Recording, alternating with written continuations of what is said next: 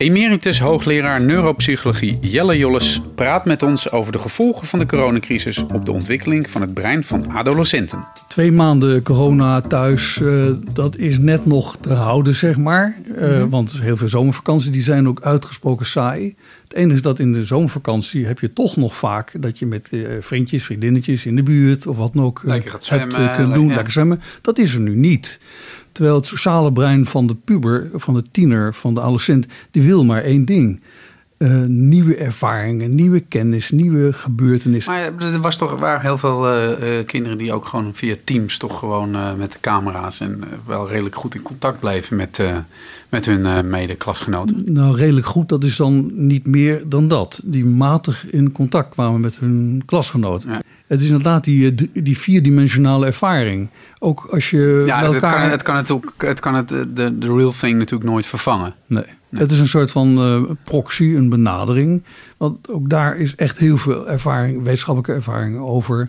Dat als je naar school gaat, oké, je gaat naar die klas en na 15 minuten naar een andere klas. Maar je loopt met je vriendinnen over de gang, raakt elkaar aan, ja. uh, duwt in iemand anders van, van de trap af als een geintje. Ja. Uh, dus dat fysieke contact. Al dat soort dingen die zijn gigantisch belangrijk voor, de, voor de ontwikkeling van jouw brein. Ja. Een woord wat we nog niet hebben genoemd, dat is empathie. Heel belangrijk. Het komt uit gedragswetenschap, uit de psychologie. En dat is heel belangrijk voor begrijpen wat er met kinderen gebeurt. Die hebben 10, 12, 15 jaar nodig om veel empathie te ontwikkelen. En daarvoor zijn die sociale interacties belangrijk. Ja. En dat is er niet als je met, met Zoom kijkt die anderhalve meter samenleving, dat is nu gewoon een feit. Maar valt die schade dan die al is opgelopen en die er mogelijk dan nog komt, door, door wellicht vaker thuis te blijven, je weet het niet, um, valt dat te herstellen? Mm, ik denk dat vooral, ik ga het iets anders beantwoorden. We zijn ontzettend blij dat in de laatste weken dat gewoon de overheid mm -hmm. geluisterd heeft naar ontzettend veel bezwaren die gekomen zijn. Bezwaren van wetenschappers, daar hoor ik ook bij. Maar ook van de heel ervaren scholen en ouders. Dus de lockdown is, zoals we allemaal weten, nu over. En gelukkig maar. Dus de hoeveelheid maanden dat dit geduurd heeft voor kinderen is net nog overzienbaar. Ja. Ja. Voor de meeste kinderen niet zo goed voor de kinderen die een uh, kansarme hoek zitten, zeg maar. Die zullen een achterstand hebben. En dat is te voorkomen, dat is de vraag die je net stelde. Door leraren, ook liefst door ouders. Maar ik denk dat school en leraar ongelooflijk belangrijk zijn dadelijk om een situatie te creëren dat ze hun achterstand weer kunnen bijwerken.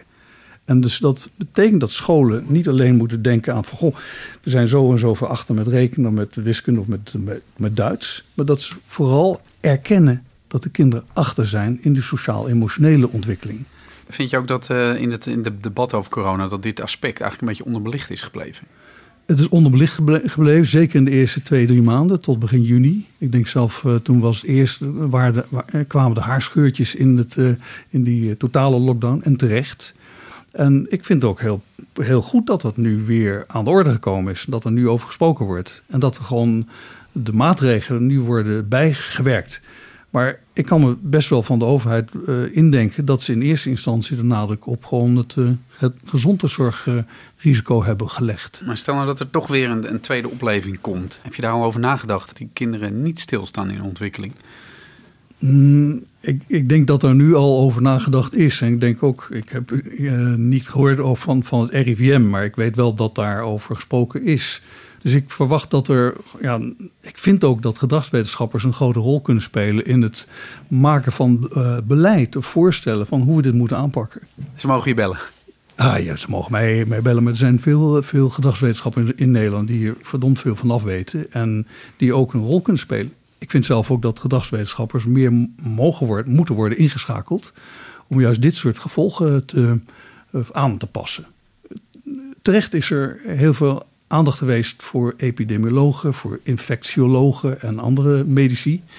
En die moeten vooral doorgaan met hun werk en, en een richting geven aan hoe we met de gezondheid omgaan. Maar nu moet dat verbreed worden in de agogische zin. Dus hoe ouders daarmee om kunnen gaan, hoe ze uh, hun 15-jarige dochter, die om tien uur s'avonds uh, stiekem door het keukenraam naar buiten gaat om met hun vriendjes te gaan uh, chillen. Hoe, wat ze kunnen bespreken. Wat, wat bespreek je eigenlijk? Ik vind dus zeker bij jonge adolescenten al dat je interactief uit kunt leggen van waarom dit is,